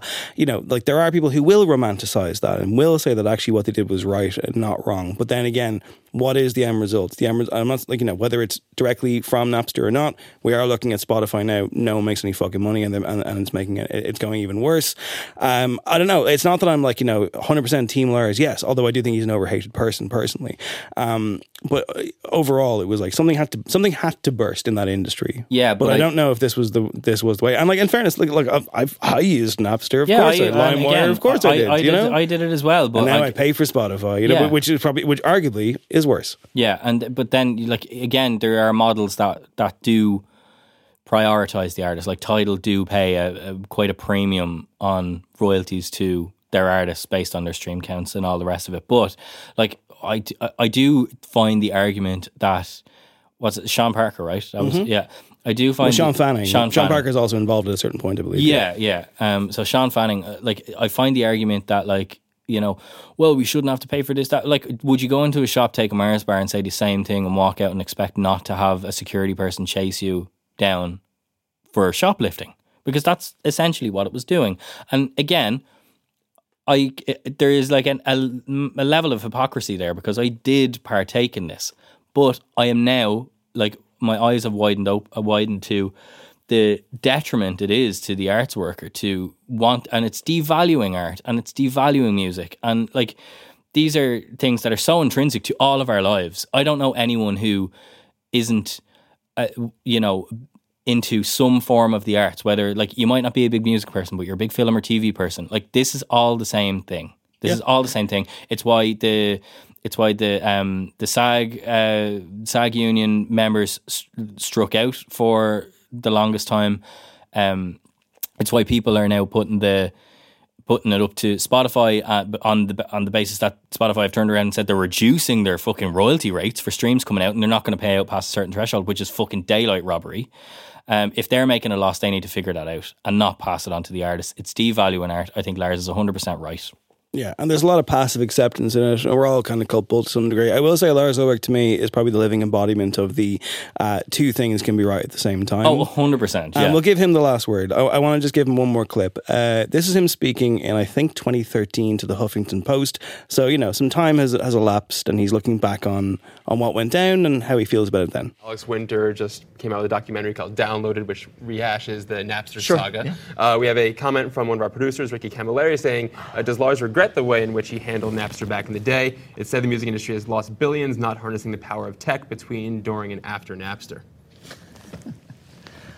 Um, no, I, I'm not a, a guy who sort of carries regret around with me on my shoulders a lot. Um, I'd say the only regret uh, about that 13 years ago was that we were not quite prepared. I think you, you used the word shit before, so I'll say um, we weren't quite prepared for the shitstorm that sort of uh, that we became engulfed in. Um, you know, it started out as a street fight.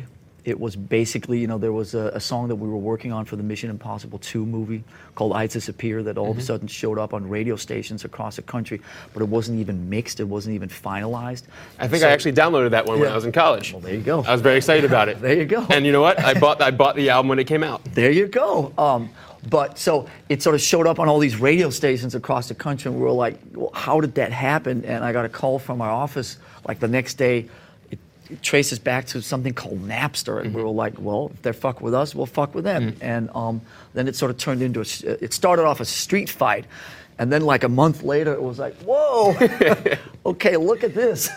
and then we were sort of like a little bit like uh, deer caught in headlights. And, um, and then obviously we, we stood our ground and, and fought the fight. But obviously it was, I mean, it was a difficult time. I mean, it's not, um, it's not easy um, being finger whacked at that level. And especially, you know, because, you know, the Napster people were really smart in that they, they made the whole fight about, you know, about money and about, you know, Metallica sort of like technologically inept and they don't want to, you know, give stuff away for free. And we're like, well, hang on, it's not about money. It's about control. Last thing on this. Do you think that guy who said, I bought the album when it came out, bought the album when it came out? No. no, he didn't. That is placating for placating sake. I think he panicked when he said that he downloaded it and felt he had to rush to cover himself. Yeah. But also, it meant that he would have bought the Mission Impossible 2 soundtrack, which, you know. I mean, no, legend. Yeah. Could be. Now, I cede the floor to you for a number three. Sure. Um, okay, so how to tee this up? I guess this is, you know, we're talking, you know, back a little bit from the Napster controversy, not really in the same world, but definitely a modern example of one of the most, I'd say, notorious groups of all time.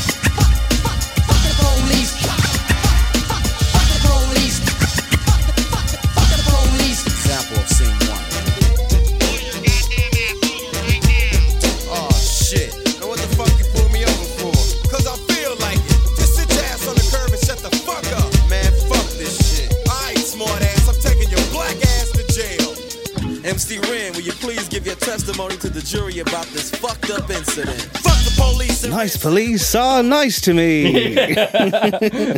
Was that Al- Al- no? It wasn't Alan Partridge. no, it was uh, uh, Adam Buxton. Adam Buxton, of, yeah. of Adam and Joe, and he does the fuck the police thing, but he's done the clean up version. In Yeah, the he like turns it down. It's, every, yeah. uh, it's it's it's a great bit. Go Yeah. look it up. You know, he's like, you know what day it is today, Jasper? Thursday? Wrong. It's NWA Day. And yeah, it's great. It's a good bit. So NWA, yeah, you want to talk about them? NWA, that song was "Fuck the Police." Um, it it was a, a song released in um, 1988, um, which absolutely blew my mind that it wasn't in the 90s. I, I was convinced it was in the 90s.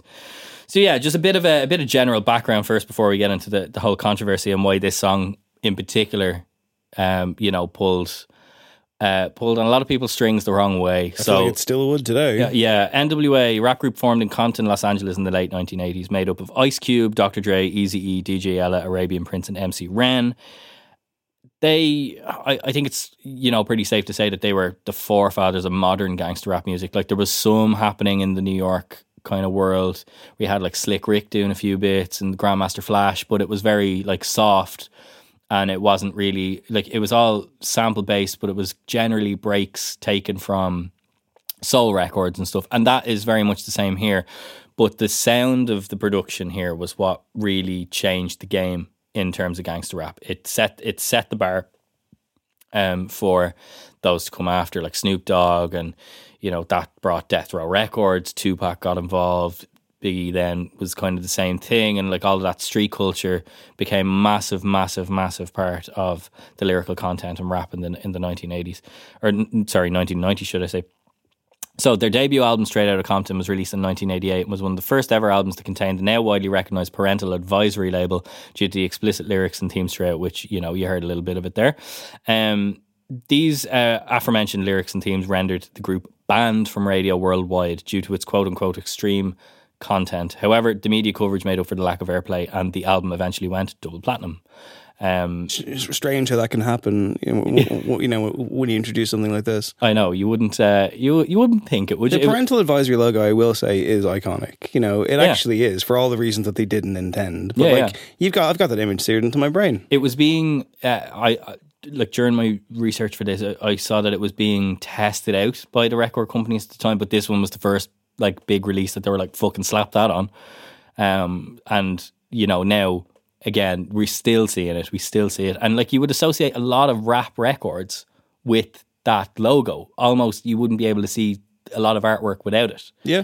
Um Metal as well, of course. Metal and I, too, and I do know that our, our, our guest was going to pick, uh, like, you know, Tipper Gore versus Twisted Sister and all the satanic panic stuff as well Mhm. in the 80s. Yeah. A similar kind of deal where it's like, you know, lyrics that are demonizing our children, etc. Mhm. But I guess this is more of an adult theme because, again, you know, you're taking aim directly at the establishment and the Yeah, yeah. authorities. And we can't have that. Yeah, yeah, quite Least of all from non white people. Quite literally, like so. This song, "Fuck the Police," had a massive backlash from politicians, activist groups which is Focus on the Family, of course, and uh, not least various law enforcement agencies. And so much so, the FBI got directly involved, and this is the big controversy. So you know, you know the background here. Of the Federal Bureau of Investigation. Yeah. Well, I believe it was founded by J. Edgar Hoover. No, no, as in the background based on like how the FBI got involved with NWA. Well, I've seen the uh, questionable film which depicts some of this. I oh yeah, guess. the dramatized version of it. yeah, yeah. No, no, uh, give it to me straight. Yeah, like so- a pear cider that's made from 110% pear. So a letter was sent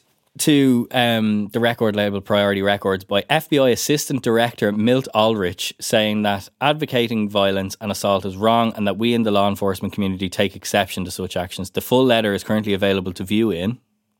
Uh, the, uh, the Rock and Roll Hall of Fame? Correct. Really? Oh, Yeah. wow. Hey. um, yeah, so uh, then after that, policemen refused to um, provide security for the group's concerts, uh, hurting their plans to tour. Nonetheless, the FBI's letter only served to draw more publicity to the group, thus assisting with the um, with the double platinum certification. Yeah. So um, nice job, guys. Th- there, uh, another fun fact: the only radio station that has been recorded, like uh, there's a record of playing the song on radio, was Triple J in Australia, and it was banned after six months by the Broadcasting Commission, the Australian Broadcasting Commission. Wow, I didn't even realize Triple J has been around that long. Yeah, yeah. So um, that's uh, yeah. Again, Wikipedia being an absolute classic there. Sure. Second Um, source, that shit. I do have a clip of Ice Cube talking about the FBI letter and their kind of immediate reactions to it. Unfortunately, it's on Joe Rogan, but we don't hear too much of that. So Mercifully, thank you. The day we got the FBI letter. what was the FBI letter? We got an FBI letter. Uh, they sent the letter to Priority Records saying they one guy was like, I'm, you know, part of this department of the FBI, and we're very concerned with this record called Straight Out of Compton. Uh, you guys got a song on there called "Fuck the Police," and we think this song could encourage, um, you know, uh, people to go against law enforcement, blah blah this and blah blah that, and um, basically, you know, we'd like it if you guys took it off the shelf. You know what I'm saying? To that tip, so you know, they call us up there, you know, they panicking. We don't know why they want us to come. They just like, man, you got to come over here. We got to talk to you. We get up there and it's like, pull out this letter, FBI. And we're like, he's like, man, do you know what this is? This fucking agent, uh, he, he sent me this letter and, you know, they was all like nervous and shit. And we're looking like, a letter? That's all you get? They're not gonna come in here and try to fuck with us. Like they're not gonna, you know what I mean? Arrest us, cuff us, rough us up, none of that. And we're like, y'all scared over a fucking letter? Come back, come back to South Central with us. You know what I mean? Deal with the sheriffs down there. You know what I mean? They do way more than give you a letter. So we felt that it was like, you know, Eazy was like, we're gonna be big as fuck after this. you know what I'm saying? And Eazy was right. Yeah, I mean, like as well, it's that thing of while I'm sure the FBI were hardly going to, you know, stop to do this because why would they invite the bad publicity? This song exists for a reason. You know, it isn't just for the crack. Not born out of nothing. No, it's reflective of their their lived experience and how black people were treated and continue to be. Hello, like I mean, it's not like it's not like you're like oh, like with stuff like the big like the bigger than Jesus, you know, Beatles thing. You're like, well, that's such a product of its time and that exists in that very you know vacuumed time capsule space. With a song like "Fuck the Police" by N.W.A., uh, it's depressingly more relevant than ever. Yeah. It's never not been relevant. It's never not been important. It's never not been brilliant, by the way. Like, even just just as a surface level, as you say, the production, the Sonics on that fucking record, not sound like an asshole, the Sonics on that record, but like it sounds. It sounds amazing. It still sounds amazing. Yeah, yeah. It still sounds amazing. It's so like it's so iconic. It's so so so iconic as Again, far as like you know- rap beats go, as far as like the lyrics go. Like the, even that just like scratched up bit where Easy E saying "fuck the police." Like it's so it's it's it- it's re it's like addictive, you know. And again, there's like a bit of levity injected in there with like everyone acting out the court scene, um, in you know in response to how cruel police officers were to young black people in um, in Compton and in, in downtown Los Angeles in the uh, late eighties, and even then, you know, we saw some horrible things come out of there in the nineties as well. So Yeah, I mean, like I say, it's never not been relevant. But I mean, like again, it's just it's the it's the level of it. It's it's very funny that it completely backfired and that it created. I mean, like you know, this is what you want. Again, whether it's NWA, whether it's Slipknot, you know, where Yeah. and again, like I mean, that was another thing where it's. Uh, I think we would have discussed. Like I can, I still can't confirm this. I don't know if it's real, but there was that story for years that you know, uh, Slipknot were banned from playing in Ireland eh, by the Parents Council, the National Parents Council, which I guess is the thing. Um, and it's like I, you, you go online, you Google that, you'll find some forum threads talking about this, but I can't, I can find nothing to back this up. Yeah. I think it's completely apocryphal. But I do remember when I saw Slipknot in Belfast in 2002. And I remember Corey Taylor being like, you know, doing the requisite, you know, holding up a, a can of Guinness, but it's what, not even a pint, a can of Guinness. And he was like, I'm waiting a long time to do this kind of, kind of thing. So I don't know. Maybe there is. If, if anyone knows, you know, by all means, do, uh, do, do let us know if Slipknot were in fact banned for a while. Um, but yeah, it's just if you tell people, don't listen to this, this is bad for you, Yeah. it's bad for your kids, the fuck thing's going to happen, you know? it's like it's such a symbol of a generational divide as well. Like because, Completely, yeah. because like it, you get there there are there are clips of like the people in like forums and I don't know if there was a court case or something against them at some point or like some injunction that was put in to try and get this put, like taken off the shelves. But what I do remember seeing people talk about this in like political forums and being like, "This is." Terrible, this and like the, again, it's a real. Won't someone please think of the children? It's the video Like, nasties, it's sick Yeah. filth, you know, it's the usual stuff. completely I- I- and again it's all like coming from a place of there's a lot of like again that, that like um you know uh, family first or whatever the name of the you know activist group was is v- like massively religious like massive massively religious. So of course this doesn't line up with their values. And again of course the FBI are going to take or law enforcement agencies are going to take you know umbrage with with this kind of stuff. And again like it but like you know you you reap what you sow i guess Hundred percent. Um, someone else who pushed the envelope quite a lot in their career is an artist who sadly is no longer with us. But here he is in our number two slot, discussing a decision that was made that really, like, fucking blew people's minds back in back in the day. You're an unusual person. Most people don't get famous with one name and then change it, right? Would you say? What's the story of that, by the way?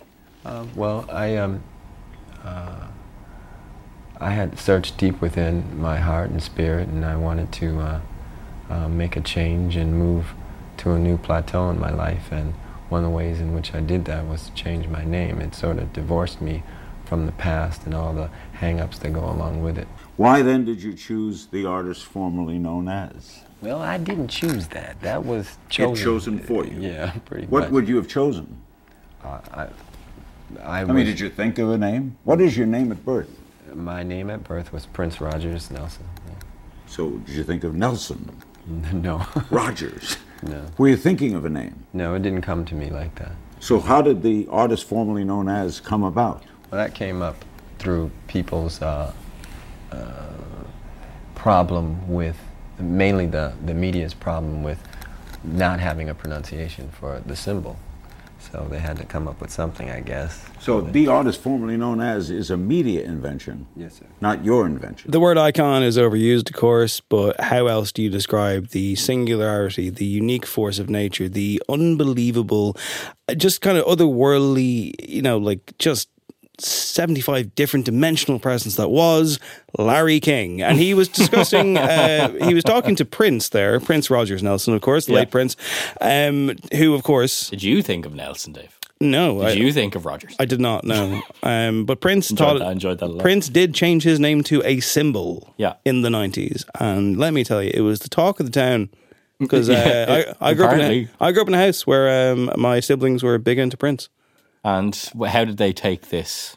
Um, I think they were, just kind of in lockstep with whatever he did. You know, it was like, all right, cool, this is different. You know, there, there certainly was no commotion that I can recall, but there was a lot of commotion in the media. A lot of people were just like, "What the fuck is this?" You know, And, how, uh, how yeah. dare he? As, sorry, as if, by the way, Prince hadn't previously like been Prince and had, Yeah, had been princing all over the place. Do you not understand who And this just like man is? Yeah. yeah, just doing you know kind of unexpected, strange, controversial stuff. Anyway, um, I thought it was kind of cool. I mean, you know, but people really were kind of like you know turn their nose up at it, being like, "How dare he? This is ridiculous. Who, who do you think we are? You know, we're we're gonna you know accede to this. You know." He was like an he was a real artist artist, wasn't he? Like he was uh, he was the artist formerly known as. Yeah, well- Well, as you heard him there, you know, it wasn't quite, you know, like he's making the the claim there that actually, you know, it was one thing, but the media turned it into another thing, which Mhm. of course goes back to the John Lennon thing, which goes back to everything and the taking out of context, which continues to happen all the time. Um, to quote once again from Rolling Stone's 50 Worst Decisions in Music, they said that this was, that they believe that it was one of the worst decisions in music. Where does it Um, rank? uh, it's it's up the it's I can't I didn't write down the number and now I now I look like a terrible podcast. I'm so sorry. Thanks very much. Yeah. Uh, it's definitely one of the higher ones. Yeah. Um, they say Prince had every right to be frustrated with his Warner Brothers record label in 1993. He was recording music at a furious clip, and the company simply wasn't releasing it. He also felt the contract that he signed with the label all the way back in 1977 was unfair and essentially made him quote unquote a slave. He decided the best way to fire back was to change his name to an unpronounceable symbol, thinking this would somehow nullify his contract. I'm, not, I'm sorry, I think that's brilliant. It- I mean, yeah, but like it's it's definitely it goes, not going then to it do goes, that. That's not what happened. Warner Brothers wound up sending thousands of computer disks containing the symbol to media outlets so they could print his new name. Uh, they also referred to him as the artist formerly known as Prince. Uh, the whole gambit confused his fans and little to help with flagging record sales. Hmm. He changed his name back in 2000. Now, there's a, a really good piece, actually, a very long piece uh, in Variety from last summer, written by someone called Jem Aswad, who says that Prince's motivation for doing so was never clearly stated, although, you know, he certainly gives you some semblance over there in the Larry King clip. Um, many assume it's supposed to get out of the contract um, and so on and so forth. But, you know, uh, the floppy disk thing I think is great because you know with, with, with the digital rendition of the image because you know if I didn't explain that clear enough it's like the symbol did not exist on the computer keyboard so you're like how are we going to do this? But you know the label circumvented that. Um, and television outlets were also provided with a brief video featuring the symbol as well. So like it, it, it was just weird kind of corporate subterfuge by Warner Brothers with their one of their leading artists who I guess was you know causing them some some trouble. Um, It isn't it like it's it really goes to show the lengths that a record label will go to though to Mm. like avoid getting someone getting out of a contract. and getting one over on them. Yeah. So Yeah. to quote from this Jem Aswad piece in Variety, which is worth checking out, it's very long. Uh, the symbol, originally a combination of the common gender symbols for male and female, previously had appeared in slightly different form in the artwork of several of his albums. First on 1999, later on the sleeves of Purple Rain, Graffiti Bridge, on Torah laminates, and the like. However, because the symbol could not be copyrighted, Prince hired a Minneapolis design studio to alter it, adding a horn-like element. He copyrighted that version and first used it as the unpronounceable title of his otherwise titleless 1992 album, which is commonly referred to as Love Symbol. So there you go. I mean, it was bizarre. It's. I think it's. It's. It, I think. Yeah. Bizarre box ticked. Controversy box ticked. Like a, again, it's like it just goes like it's. It was. I think it was really smart. It was really inventive. I think it was worth the gamble. A hundred percent. Imagine that paid off.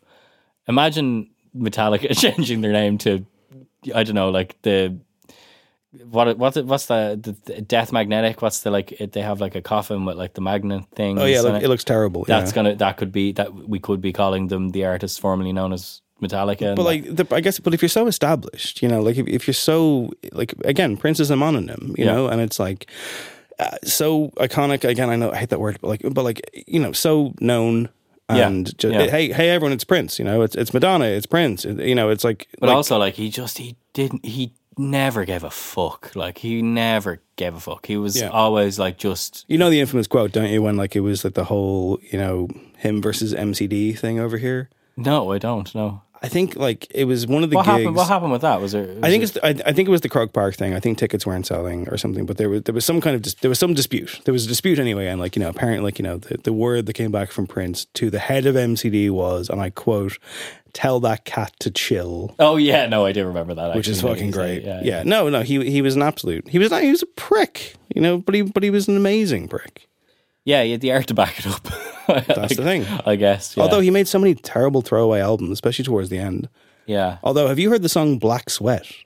Yes, I have. We featured that in a top five. It's absolutely unbelievable to this It's day. like Future Sex Love Sounds before Future Sex Love Sounds. That's a good way of putting it. It sounds like a car alarm on fire. Yeah, it's. I think it would be top of the charts today.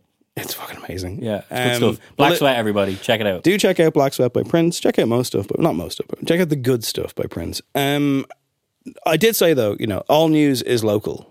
That is a truism in journalism. You know, Uh, I'm every day's a school day for me. I you never heard that phrase. I never heard that phrase. What do you think it means? Uh, it's relevant to where you are, right? Correct. You Yeah. find you find the angle. You Yeah. know, like you re- you can relate it back. is there an Irish angle on this international story? You know, like for an Irish publication, Yeah, yeah, yeah. and so on and so forth. All news is local. Uh, What is relevant to me? You know, who Mhm. who am I in this? Where am I? You know, and these are the kind of questions, the big questions that some artists ask. You know, like I mean, like the real thinkers. You know. The real challengers, the doers. I'm doing one of those ads now, you know, an ad for Yeah. like, you know, Guinness, where it's like, you know, the rebels, you know, yeah, the- Bank of Ireland.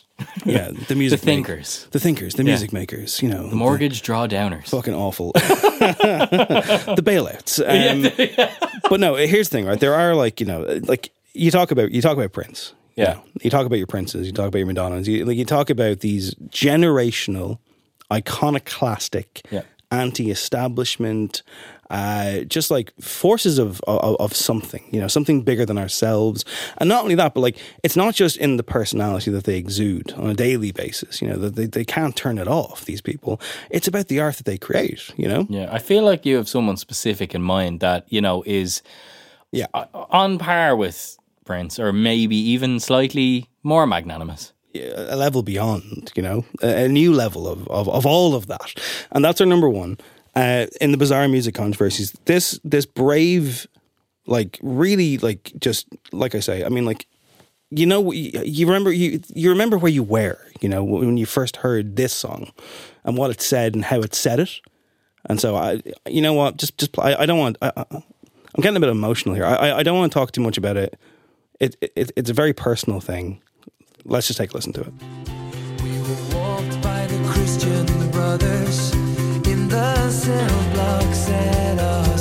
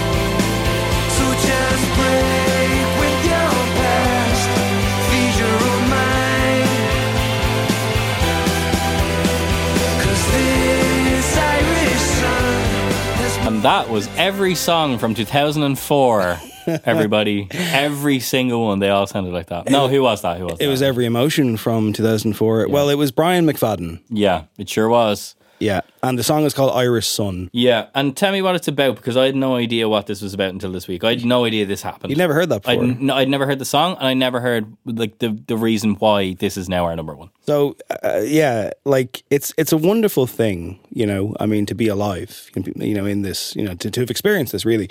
Um, and like yeah, I guess yeah, this song is almost twenty years old. I mean, like you know, we need to do something to, to honor this. So as we all know, Brian McFadden was um was was too hot for Westlife, and you know had to leave eventually. Yeah. You know? Um, and you know, not invited into the reunions in recent years, which you know probably tells his own story.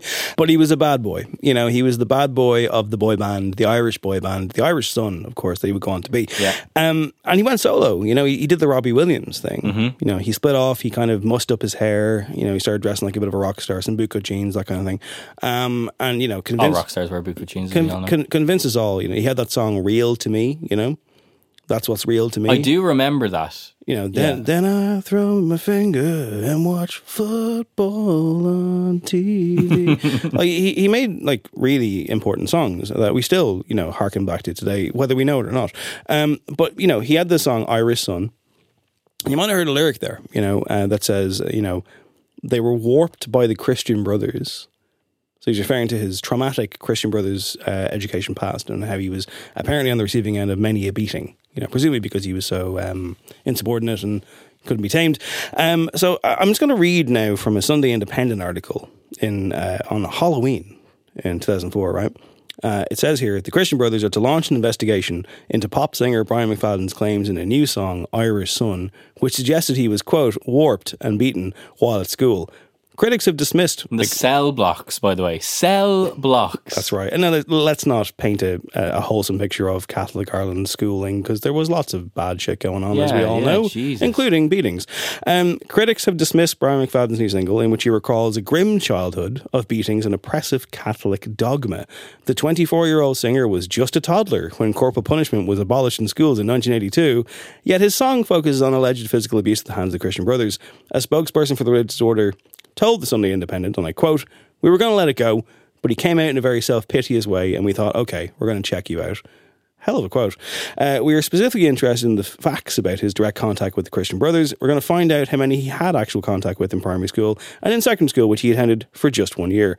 It is our belief that the number was uh, infinitesimal. How do you pronounce this word? Infinitesimally low, and the vast majority of his contact was with lay teachers, non-Christian brothers. Um, so the singer Brian McFadden was accused of others of quote jumping on a bandwagon of pain after suggesting he was abused uh, in school by the much maligned order. The much maligned order. That's a weird way of putting it. Like Yeah. like a, like a misfiring striker at a football club. You know. Um, you know. So yeah, the cell blocks thing. Go on, hit me now that I'm twice your size. Hell of a line, by the way. Um, we brushed off the accusations and bowed before your lies. Um, so yeah, like like I say, trust me, this is not me going to bat for the Christian Brothers or Irish education in general, especially at that time. There was horrific shit happening, and you know, it says corporal punishment was abolished in 1982. There was definitely schools where you know students are still being hit uh, long after that, but it just came across very sus. You know, people were like, "Did this happen to you? Uh, Like, like, can you back this up?" Like, it's a pretty bad thing when like people are like, "Okay, listen," especially when like you know the Christian Brothers like, "All right." Prove it. Yeah. You know? Yeah. Like, and also like for this for this song, like really, Brian, like this is where you're fucking going with this. Like I just think it's so it's really pitiful to hitch your horse to a wagon of pain and suffering that other people have actually fucking endured. That's the thing. Yeah. I mean, which is It's sickening. Like it's it's completely despicable. Like and it's that's I'm I'm fucking glad someone held him to account. there was also like in the video there was uh, like a specific school was identified in the music video and then that school like complained and they had to like edit it out you know because there's a scene where he like stops in a taxi and he like stares down an old man it's a hell it's unbelievable. But they had to like like remove this because it was like uh, actually you can't you know you're, you're defaming us by, by putting this in here. Um so people came out swinging against him ironically enough. And uh, what else we got here? Uh great reveal. Oh yeah it says uh, mcfadden has admitted blowing nearly all of the six million he earned at westlife on gambling and wild living. Uh, on on the previous friday again this is back in 2004 he blamed the media for his woes and revealed that the most intimate details of his marriage uh, to Kerry Katona on The Late Late Show. Uh, a telling detail here McFadden's publicist, Max Clifford. Oh, Christ. Insisted. Ding, ding, ding. Insisted that he stood over the controversial lyrics. What he's written about is his own experience, something he feels very strongly about. His own experience, yeah, definitely. His memories of the Christian Brothers are not happy or positive. Quite the opposite, in fact. Um, What memories? Rest in, memories aren't positive at all because they don't exist. Rest in eternal piss, Max Clifford, by the way. Yeah, dirtbag. Oh, fucking scumbag. Um, so there you go. Yeah, I mean, like you know, like rock stars have to do rock star things. Um, like that's just how it goes. Um, but even like you know, it's. I should say as well that the school that they identified in in the video that time. Like Brian McFadden never went there. Of course he didn't. so like, um, it's just like, what are we doing? Like, why does this keep happening? Um, but no, he's a great, he, he's a great man, isn't he? He's a great musician. Don't know about that. Um, who's definitely like never gone on to do other songs of questionable nature. Remember "Drunk at the Bar"? No. A, really disgusting song. Yeah, don't want to even. No, I'm not even gonna get into it, but, like, Imagine what that's about. Like, if you look up the lyrics, you'll find out. no, Um, thank you. But I will say, steering well clear of that. uh, you know, it's things have dropped off from in recent years. Of course, you know, like who knows what he's doing these days. Uh, but it's been. Are you going um, to tell us what he's doing these days? It's been a while actually since um, it was in May. It was in May of 2017. In May of 2017, that this brave man, this big man, Yeah. this tough boy, Hope you have a quote. took to Twitter, Yes. right, and he said, Yes. "quote As we all know, Yeah, yeah. as we all should know, wouldn't it be great if ISIS had the balls to stand face to face with us and fight? No weapons, no bombs, no dead children, man, Man to man. Yeah, Man to man. And in fairness, This man single handedly wanted to take on ISIS. who backed down. They never took him up on his offer. No. So there we go. Let's have one last clip. Um, one we played in the show before some time ago, but uh, always fun to hear it again. Remember, uh, he teamed up with your favorite human being. Oh, yeah, Keith Duffy. That's right. How are you Duffies? Uh, Keith His fan base, famously called Howie Duffy, the Howie Buddies. That's correct. Yes. Keith Duffy, uh, living legend, and Brian McFadden, less so. Uh, of course, uh, I don't know if it's still active, but they did their own little kind of two man show. Yeah, and it's called Boyzlife. That's correct. It is called Boyzlife. For Co- those of you who don't know, it's an amalgamation of Boyzone and Westlife. Yeah, Sherlock Holmes Ma- couldn't couldn't put that one I'm together. telling you, mind blown. How, the most thoughtful, inventive stuff I've ever heard in my life. uh, and that's before you even get to the music. But like, so here they are on the Late Late Show, um, because not everyone was happy with this union, and let's hear what the boys had to say. What about Kian today? Yeah, Kian Egan was saying that uh, he, he's not. He's, he said, a member of Westlife who left the band after four years decides to use half the name for whatever it is they're doing. I certainly was scratching my head when I saw that. A saucer of milk for Kian, please. Um, well, I was actually in Westlife for a lot longer than four years, but Matt's was never Kian's thing, in fairness. Um, you know what? It's, it's of for Brian. You know what it's like. You know, he's like he's probably on radio. People asking about it. I think a lot of people probably did get confused because some some people did report that like we were doing a McBusted, as you said. But But it was different. You know, no, this was from this morning, so he knows what you're doing. He said, from the perspective of someone who spent 15 years in Westlife, it was really aggravating and it was really unfair on the fans. How is it unfair on the fans? Well, he, that's what he thinks. Well, look, listen, at the end of the day, myself and Brian are after teaming up to do a show to entertain people, to talk about 20 years of being in the business Regardless and have a of good what time. anyone else thinks. You know, it's. Uh,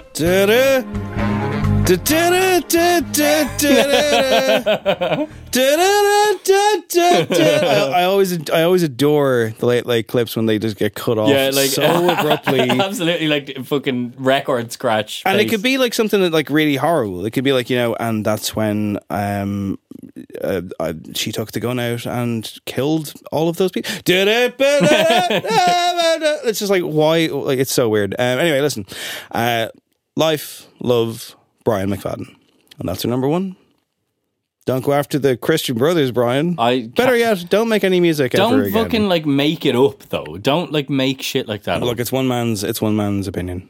It's one man's story. Dear Lord, you know? like Um, what, what a what a sad little life, Jane. Mhm. Um, yeah, Um, no, not great, not great, not great. No, Hell of a song though. Pro Keith Duffy podcast. Anti, Yeah. anti Brian. McFadden I mean, in fairness, like I, I, I do think Keith Duffy does have a charm. oh yeah, massively. I buy tires from his business all the time. Do you actually? I genuinely do. well, then he needs to give us something back. I was there like uh, a week and a half ago. Was he there? No, he wasn't. there was a big van with his face on it, but I want Mr. Duffy to change these tires for me. Um, he's welcome. Post haste. He's welcome on the show anytime. Anytime, yeah. Genuinely, I, I'd actually love to interview him. I'd, I'd say it'd be a, a fun time. Yeah. Uh, I hope this was a fun time for you, listener. And if you love the show, please uh, tell a friend. That would be good. We'd love if you would spread the word about this little podcast that could. And it's patreon.com slash no encore if you want to help support the show. He's neither bizarre nor controversial. He is Sonic Architect Adam. hey, hey, and likewise, Dave. Um, oh, I'm bizarre. Very controversial. Sometimes controversial. On occasion. um, yeah, no, uh, that was that was fun. Um, aside from the horrid, horrid Brian McFadden stuff, but You're going to listen to that song every no, I'm day. not. I'm not going to ever touch that again. I don't think I've ever willingly listened to solo Brian McFadden But it's music, the- it's- and it's I the don't city that- think it's the city that made I don't him. care. I don't care. It's the uh, fucking just like leave it be, Brian. Leave it be. That's fair. And Yeah. we're going to leave this be. It's time to go, everybody. It's time to say goodbye on No Encore for this week. Uh, my name is Dave Hanratty. this has been No Encore. This has been a viral infection. There will be Yeah. No Encore. and There will hopefully be the clearance of this viral infection in the weeks to come. Bye bye. Much love. Take care.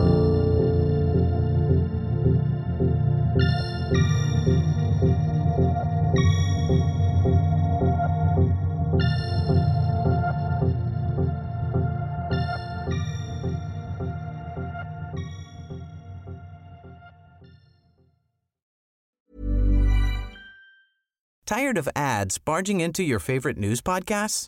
Good news. Ad-free listening is available on Amazon Music for all the music plus top podcasts included with your Prime membership. Stay up to date on everything newsworthy by downloading the Amazon Music app for free or go to amazon.com slash news ad free. That's amazon.com slash news ad free to catch up on the latest episodes without the ads.